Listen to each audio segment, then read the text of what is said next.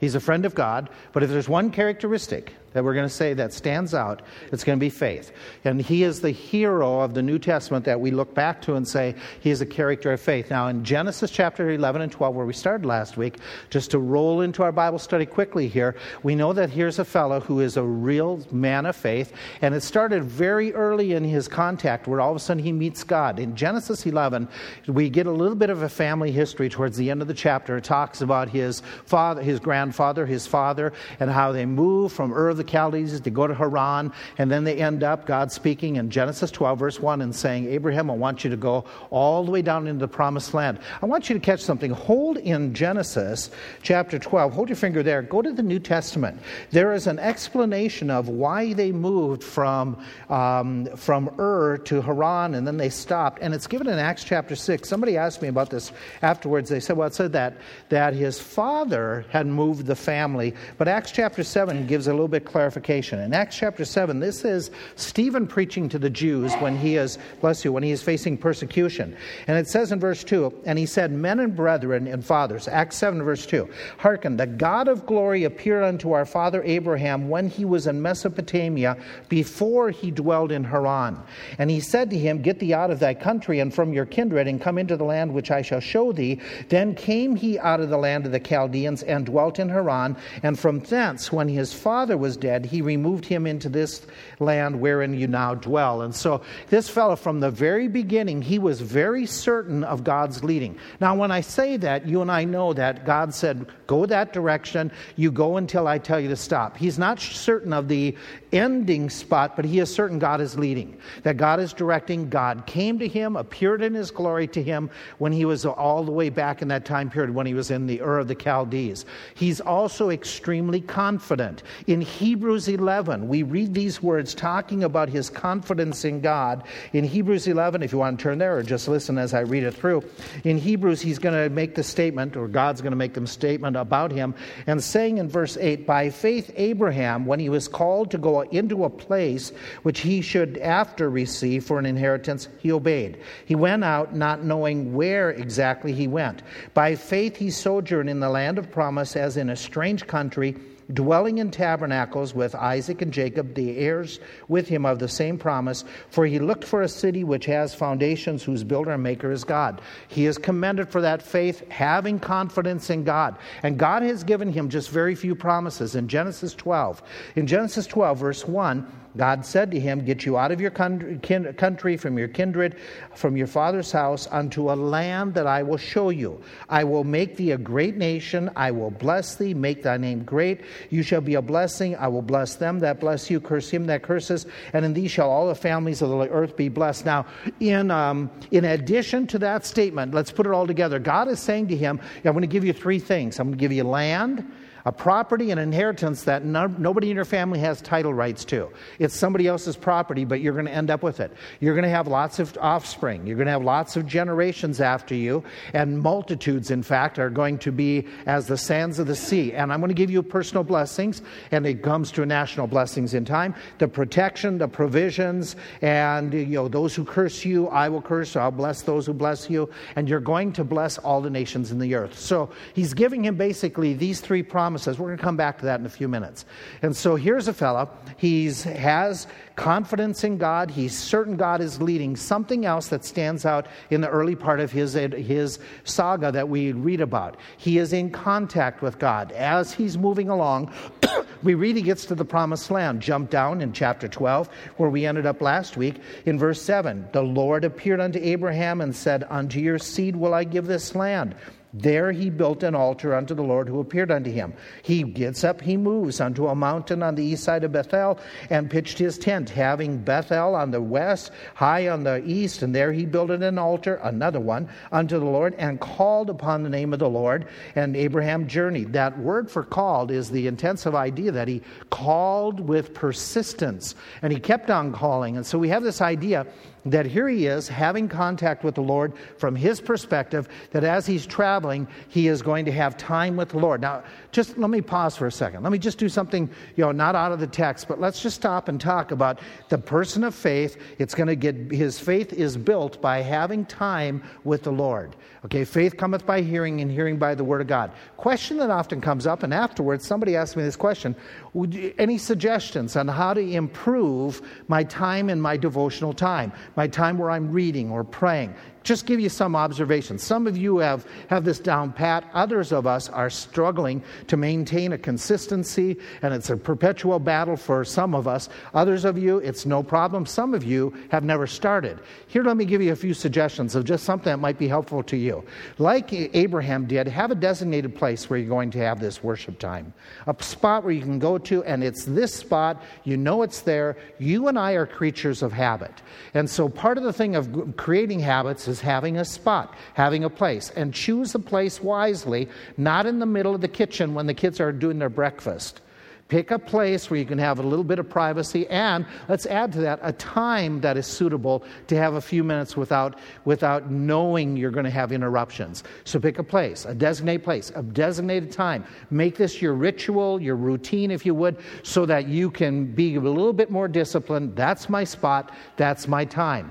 Have a prayer list. It is really helpful to have something written down so that when you're praying, you don't get caught up with just repetitious thoughts that are just meandering wandering through your mind, but you can purposely take like your Wednesday night prayer list and then pray through those items. Another time, take a bulletin, pray through those items. Another day, have your family needs and your family names, but rotate in some of this prayer list, run through it, and have it where you can keep you focused. I would have do this. For me, this is really, really profitable. Write down my thoughts. As I'm going through a text or a passage, write them down keep track of them and just even in a journal some idea that just helps me because it goes in the eye gate but also as i'm writing it down it helps me to retain and to think through a little bit as i'm writing down some of the thoughts or what i glean make sure you do this Make sure you have a single truth that you can hold on to this day.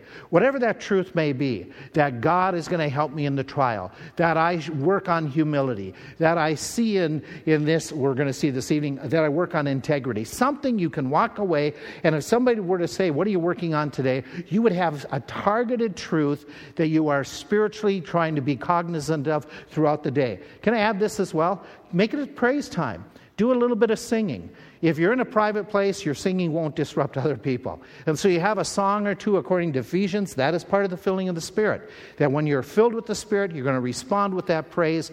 And so do that. I would recommend this, even beyond your devotional time, that on a perpetual basis, you are putting into your life some other type of literature that is helpful, that, can, that goes along with your Bible, a Christian book on a study of a section of the Bible, on the life of Christ, or some idea. And I'm not talking Christian fiction love story.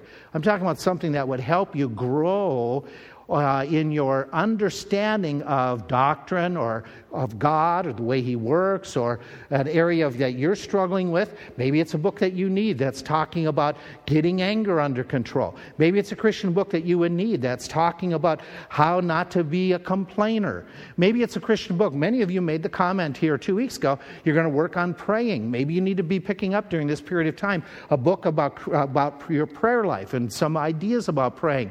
Read a book, read a chapter on a, on a daily basis or a section of it just to keep your mind fresh, or pick up a Christian biography.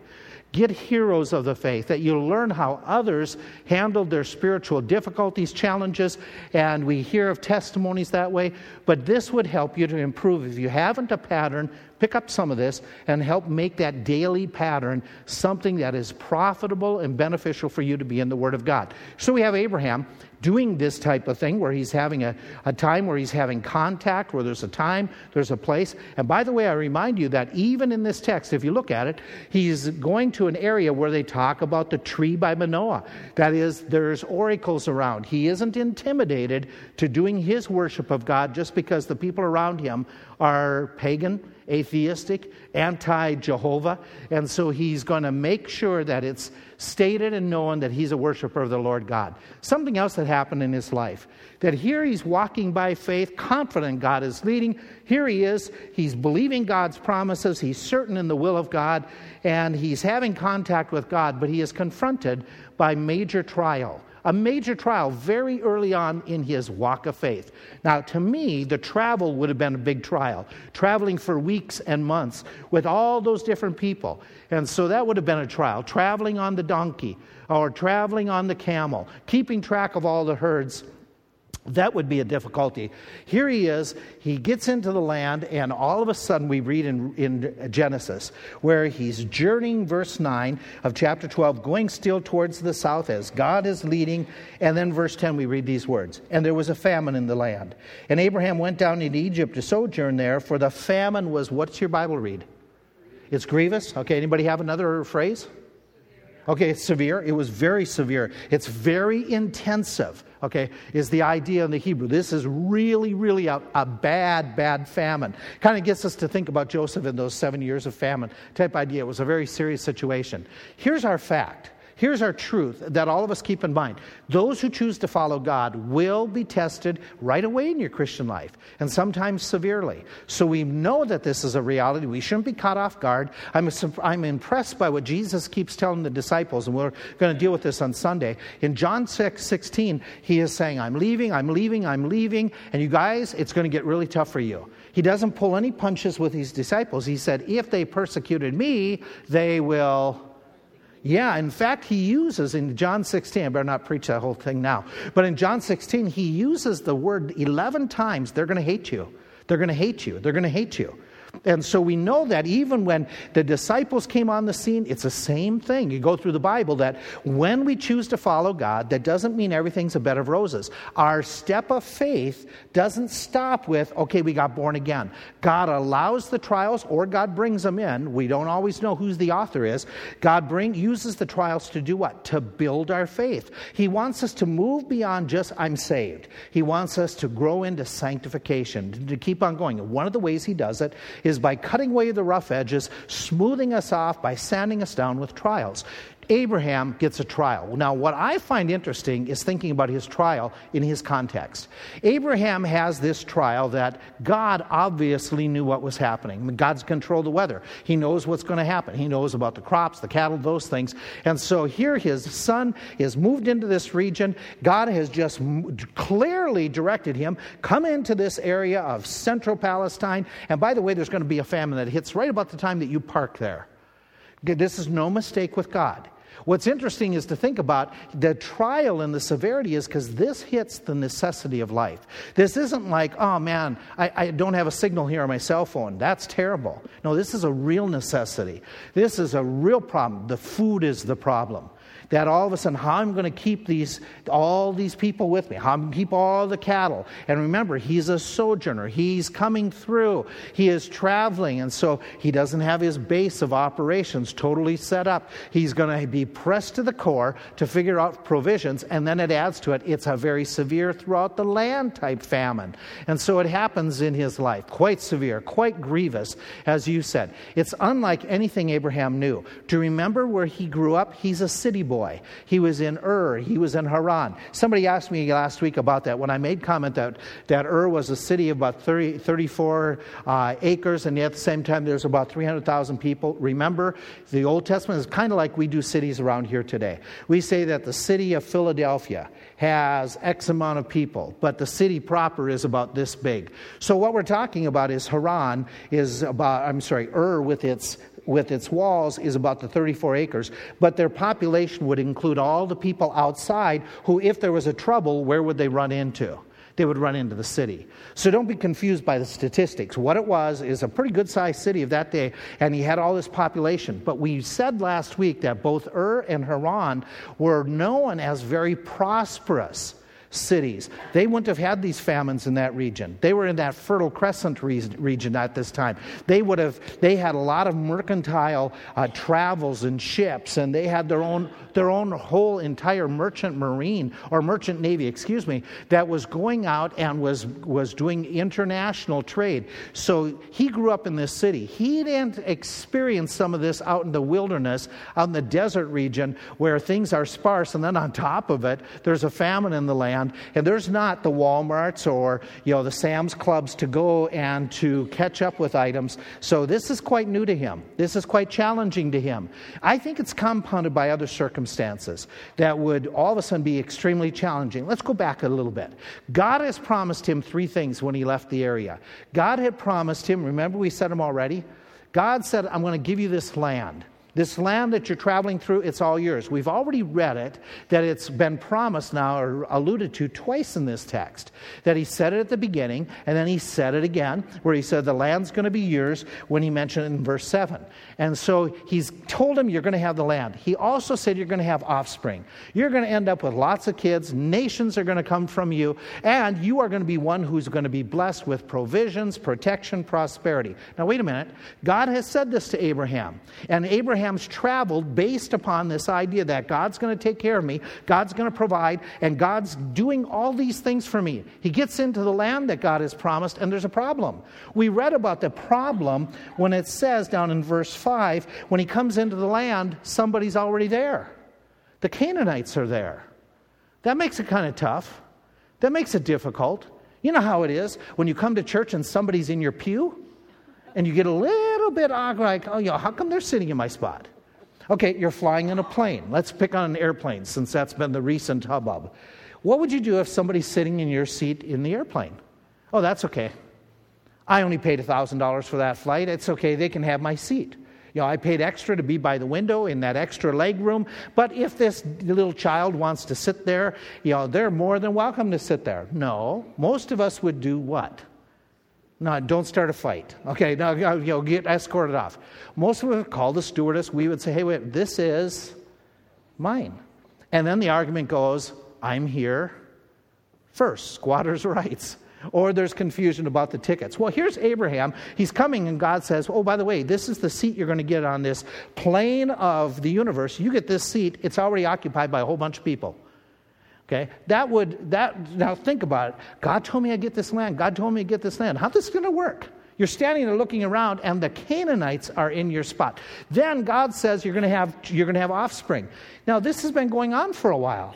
There is still no sign. Okay, even if we're talking weeks and months, if you are told that you're going to have a baby and you are really desirous of a baby, you're looking for that baby, not in 10 years or 20 years when are you're looking for the baby. Now okay? And you're checking things out all you know you're checking the body and everything every every cycle. You want to say okay is this the time? Is this the time? You're anxious for that. There's no baby. There's no baby. And the reality is abraham's not getting any younger. Neither is Sarah, okay? And so you understand, if he's there and this and then compounded, the blessings are I'm going to take care of you, I'm going to take care of you. And the first time you, know, you wake up in the morning after you parked in the land and you get the news hey, newsflash, there's a famine in the land. Wait a minute, what are you doing, God?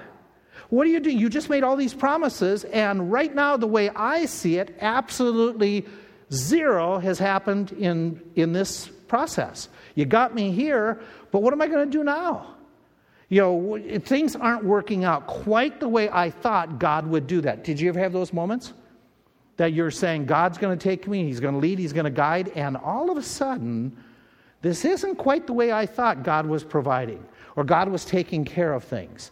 And so compound that with Abraham's Abraham's circumstances, putting it all together, he's kind of caught off guard. And Abraham's response when he has these trials that face him, he, his response is amazing. We read in the in the passage these words: "There's a famine in the land, and Abraham went down into Egypt to sojourn there." There is something missing, something huge that's missing. Okay, that Abraham's response to the trial, response to the difficulty, what did he do in the previous three or four verses that's mentioned twice, but he, there's no mention here? Calling on the Lord.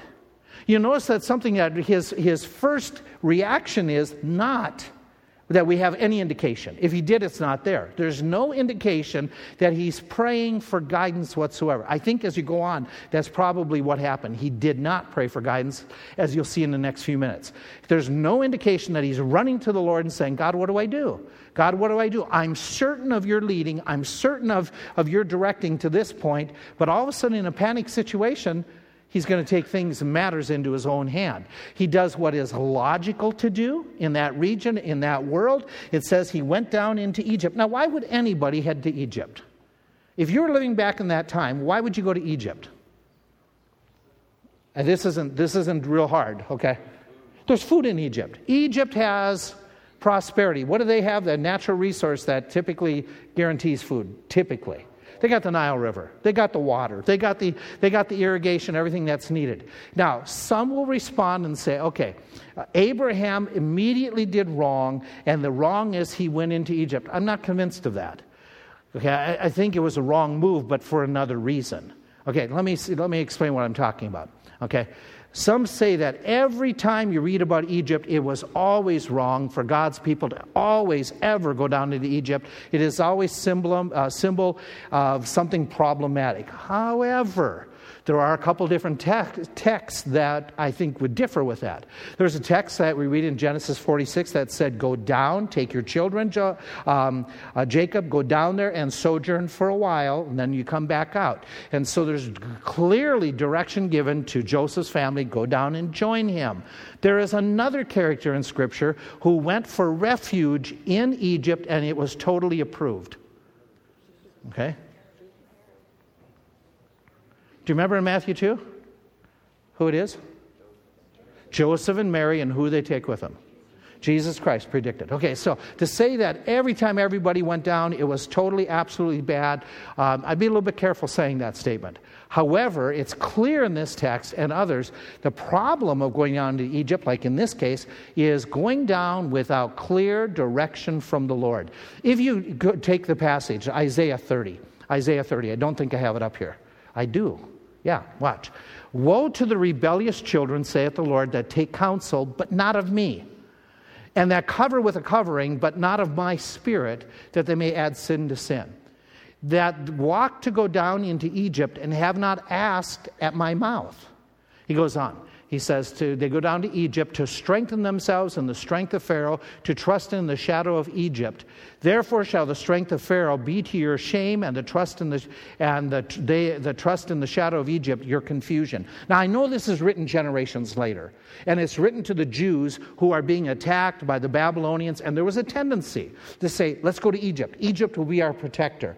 Well, that came from generations earlier, even. Hey, let's run to Egypt. It's a safe place. It's a prosperous place. We can manage. And in that same vein we know that what happens out of this, God is not blessing Abraham for what he's going to do.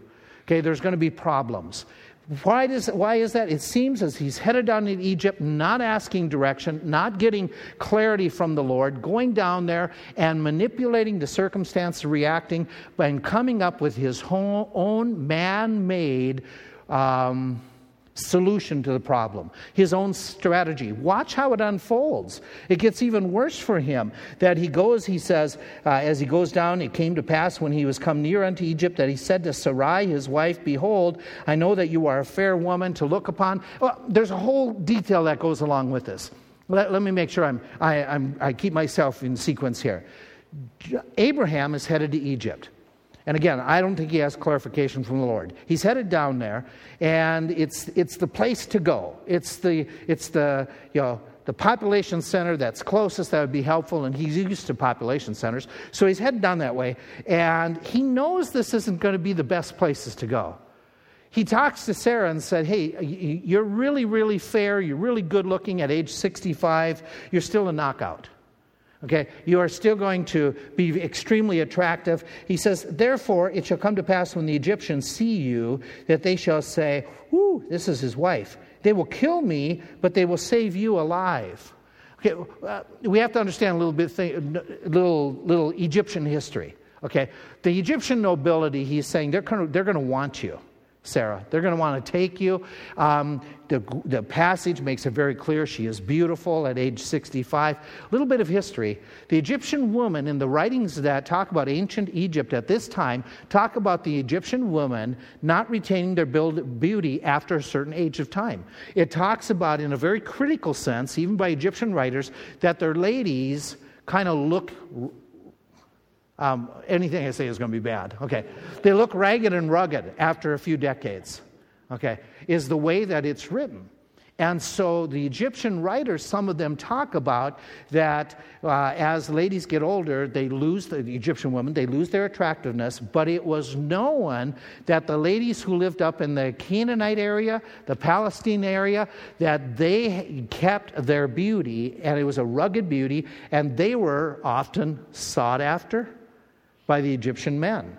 And so we read that in extra biblical writings. You won't find that in Solomon's writings or anything like that. But you have that statement made that it's recorded in several different spots. So the Egyptians, you know, a prize would be getting a woman from that region in your harem, in your, in your collection of gals, that she would be a prize. As well, the Egyptians had a really good high moral standard. They would not take another man's wife they would not commit adultery. That would be wrong. So, what they could do, okay, the, their moral standard was I can't take somebody else's wife, but if I kill the guy, then his wife is free for the taking. So I keep a high moral standard. Go figure, okay? Okay, you know, that, that, that, that's how they thought. Abraham says, okay, I'm afraid the Egyptians may kill me. And you love me, and so he says, let's do this. Let's, and he comes up with this plan. And you all know, you've heard it before. Say, I pray you, I pray you, please, please, please, you are my sister, and it will be well with me for your sake, and my soul shall live because of you. Oh, you will save my life. Such a charmer in this verse, isn't he? Okay. The way he convinces her. Now, we know it's partially true. They had the same father, different mothers. We know that from other accounts. And technically, this isn't a lie technically. Technically, it's, you know, okay, we are, you know, we are related, we're half sister, but it was all designed to deceive. Okay, so it could be technically true, but ethically it's a lie. Do, do you ever run into those issues? Something is technically okay. You just did your taxes. Are there certain things that are technically okay, but you, ha- you can really have to fudge? Okay, I'll give you an illustration. I'm preaching away, I'm in a family's home, and I, I may have told you this before. The family, the kids were telling me how their parents do their finances. That is always dangerous, okay, when kids are telling how parents operate. And the kids are telling me about mom's has this home business, and they are so excited because next week, there, after the week of meetings I was preaching, we're going to head down south, and we have vacation planned, and we're going to be down there, and we're going to have all this time with our family, da da da da da da da, and it's going to be really, really good. And the best part about it is we can go, and it's going to be almost paid by the government. It's like, oh, how do you get a family vacation paid by the government? I'm curious. Okay, and so I'm one of those tactless people that ask more questions. Okay, so I, how, how do you do this? Well, if you, you know, if you have a business, and in the business of showing kettles or whatever she was selling, if we go down there and if mom spends five minutes showing any kettle to her relatives, this is a family business trip. And everything we do can be written off as a business expense because she showed the kettles for a few minutes. Technically, can somebody get away and say, well, I guess that week's vacation, spending five minutes, technically is business? Is there a moral, ethical issue there? I, I personally think it's a huge moral issue. You know, uh, that it's, it's a deceptive, abusive type situation. It was never intended, those, those benefits, to be done that, that way. And what really amazes me about Abraham's technicality here, more than anything else, I'm amazed by Sarah. Maybe I'm the only one in this room. But, ladies, if your husband suggested to you, okay, I will lie and it might cause me to go into somebody's harem for a bit just so you don't get hurt, I would think my wife would hurt me, okay? And I wouldn't blame her. It just, it just, it, it baffles my mind that she would agree to this. that she wouldn't say, Are you nuts, man? You know, there, there's other words that I would think she could say as well. It just amazes me. But he comes up with this, this cockamamie plan that is technically true, but meant to deceive and to lie. And in God's point of view, it's a lie. Okay? His worst fears come true. They get down there. Now, watch the story as it unfolds. It came to pass that when Abraham was coming into Egypt, the Egyptians, woo, woo, woo, they beheld a woman, and she was beautiful. Then it says in verse 15, it's not Pharaoh who gets her, gets, uh, you know, catches Pharaoh's eye. Whose, whose attention does she catch? It says very clearly the princes also of Pharaoh saw her and commended her before Pharaoh. And then the woman's taken to Pharaoh. There's underlings in the court who want to get in good with Pharaoh. We found you a gal. We found you a Palestinian type gal. She is beautiful and she's mature okay? And she's lovely. And she could join your harem and she would she'd be a trophy on your mantelpiece. And so what happens is the story goes on. It gets really convoluted. Watch what happens. It says the woman was taken into pharaoh's house and he pharaoh entreated abraham well for her sake.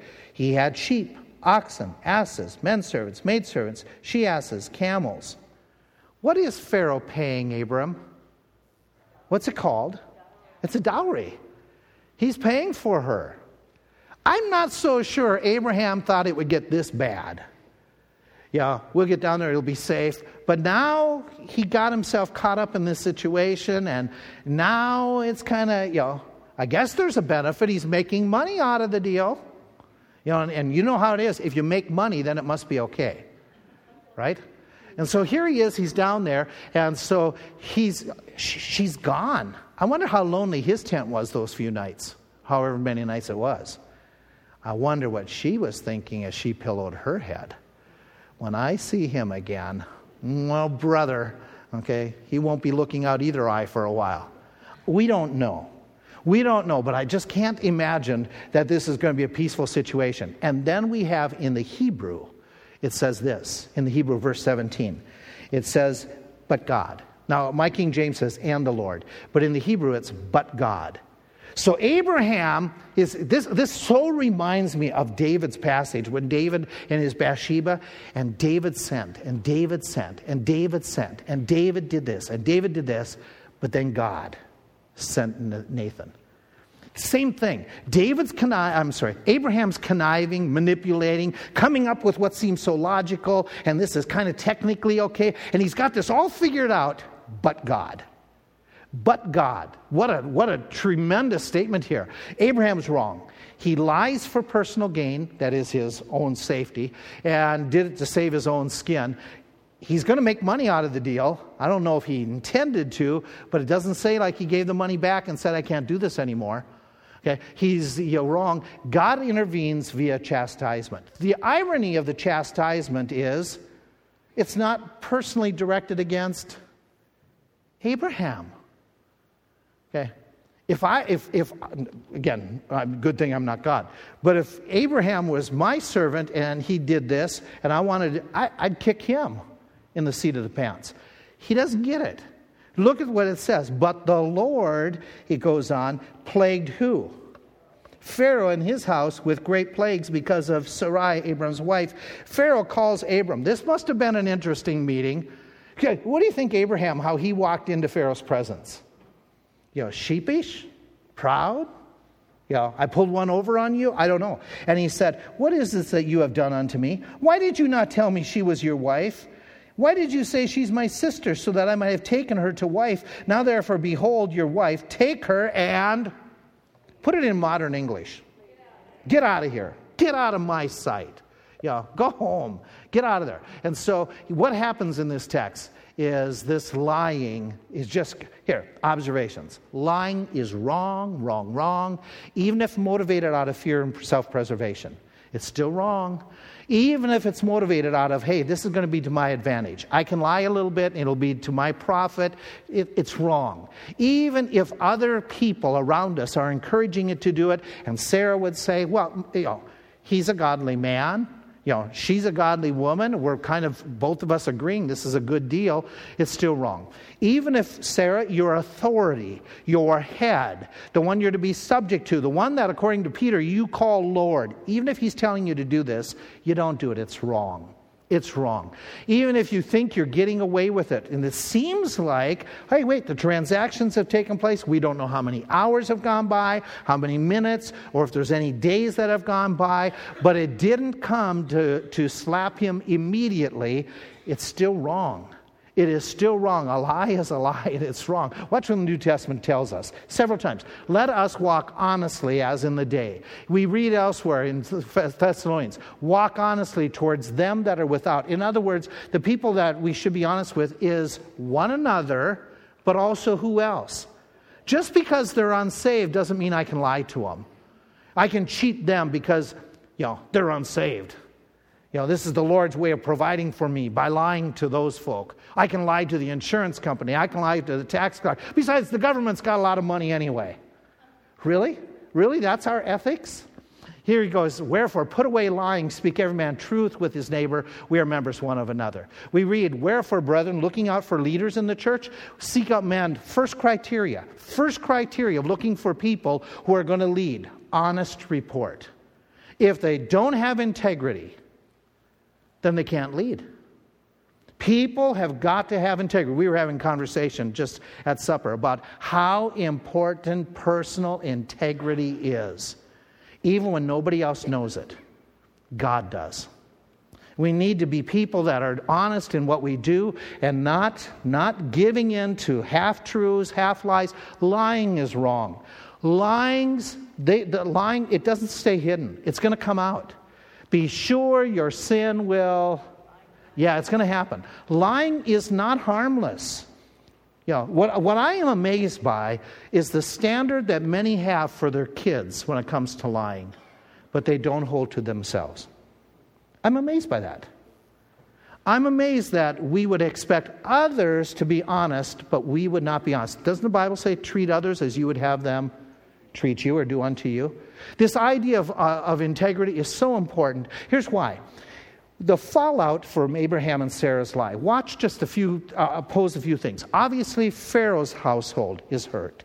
They are physically plagued by the Lord. Whatever that plague was, I don't know, you don't know, but something happened. There was a physical harm of some sort that came to them, and we don't know what it was. Abraham loses his testimony. Why have you done this to us? All these other people in the court, they hear about this guy who just came down. Do you realize he was the first witness that could have been there in the Egyptian court? The first believer of faith that could have been giving a testimony? What a way to blow it. What a way to set the stage for future generations. His relationship with Sarah, I don't know, you don't know, okay? But could it have been adversely affected? I think this. I think his family is definitely affected by it. I think Sarah, the weaker of the two probably, her ethics were, were fudged by this. Because later on, doesn't she adopt a logical, worldly practice of saying, well, this is how we can get a baby? We can do it different than what God is saying, and this is the way the world does it, so it'll be okay. It's technically okay for you to have a relationship with Hagar. What encouraged her to come up with that cockamamie idea? Her husband coming up with dumb stuff earlier? And not setting a higher standard? Hey, he's gotten increased wealth. So by getting, by getting this increased wealth, it came out well anyway. Really? Isn't the wealth the problem in chapter 13 that caused all kinds of conflict between Lot and him? What about Lot being influenced by the riches of Egypt? so that when he makes a decision, he heads for the population center that God is even warned about, that Abraham knows is bad. Then there's one other character, not introduced, but probably, you know, at this statement, not stated, but introduced later on. We read about this one gal. Do you know that uh, chapter 16 says she's the Egyptian? Hagar, the Egyptian? When did Sarah probably get her? When did this thing, this, this Hagar, when did this create problems later on? Hagar's relationship and introduction into the family? Uh, how, how about, is it still a problem today? with the Arabs and the Jews. There's all kinds of difficulties that come from a lie. And it doesn't go away quickly. Usually it comes you know, for a long time after that. Okay? Abraham is rebuked. Abraham is told, You've really blown it big time. What's his response? Well, Abraham went up out of the land of Egypt, he and his wife and all that he had, Lot with him. He's very rich in cattle and silver and gold. He went on his journeys from the south, even to, wait a minute, he's going back to Bethel. Anybody remember the name of Bethel, what it means? It's a place he entitled the house of, okay, house of God. House, Beth, and El being Elohim. Under the place where his tent had been at the beginning. Under the place of the what? Where does he return to? The altar which he had made there, and there Abraham does what? Now he's calling upon the name of the Lord. He returns to the land God gave him. He returns to the place of worship where he should have been anyway. He goes back and now he is calling upon the name of the Lord. What strikes me is this story on both sides of the story, the book ends, he's calling upon the name of the Lord, he's calling upon the name of the Lord, but not during this whole crisis, is it mentioned. It's never stated that he's calling upon the name of the Lord. Here's this guy, he's repentant, he's calling upon the name of the Lord, he gets back on track. So let's make some observations, life lessons, okay? As you and I follow the Lord, it's going to happen. We're going to face trials, we're going to face challenges. They're going to happen. They're going to be there. They're going to test our integrity. They're going to test our character. We need to be careful not to use questionable strategies. When all of a sudden we're tested by a bill, we're tested by some relationship, we're tested by something that happens at work. Will we tell the truth or will we fudge so as to save our neck, to make it profitable? How are we going to respond in those situations when those tests come? When those difficulties come? Are we going to be people of integrity? Others would encourage us, maybe by word or by action, not to be so honest. And if I'm not so honest and I kind of just don't tell the boss everything that's really happening, you know, it won't hurt me so bad.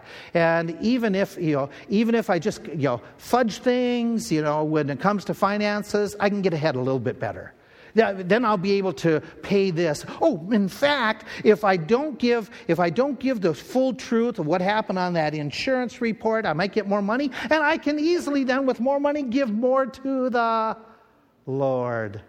This is spiritual. I'm going to honor God this way.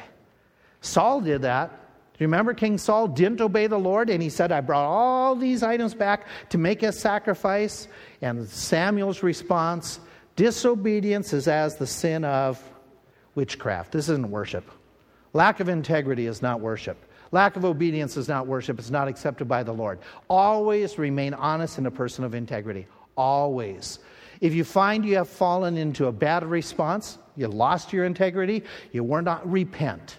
Repent of it. Remember that our God is patient and faithful. Abraham, he's patient and faithful, and he's going to forgive you if you are willing to repent and have a spirit and an attitude that I will learn and grow from what I have done. Not that I'm going to repent, but I'm still going to continue. Now, there's got to be an attitude that I want to change. I want to grow. How honest, here's a big question how honest are you with God right now? We sit here, we say, okay, we love the Lord, we want to serve the Lord. How honest is that? How honest from your heart to God's? I would hope that for every one of us it is 100% clear. God knows we're trying our best. How honest are you with the people around you? Have you been giving them true statements, honest statements? Or is there some conflict brewing between you and somebody else and you've been lying about things? You have to deal with that, whether it be your spouse, your kids, your family members. We need to be people of integrity. Otherwise, when we come to prayer, we cannot expect blessings from the Lord. Let's go to the Lord. And one of the first prayers, if needed tonight, pray for forgiveness and repentance and for God to bless. Then let's focus in on praying for all these other prayer requests that were mentioned, plus the many more on the list. Thank you.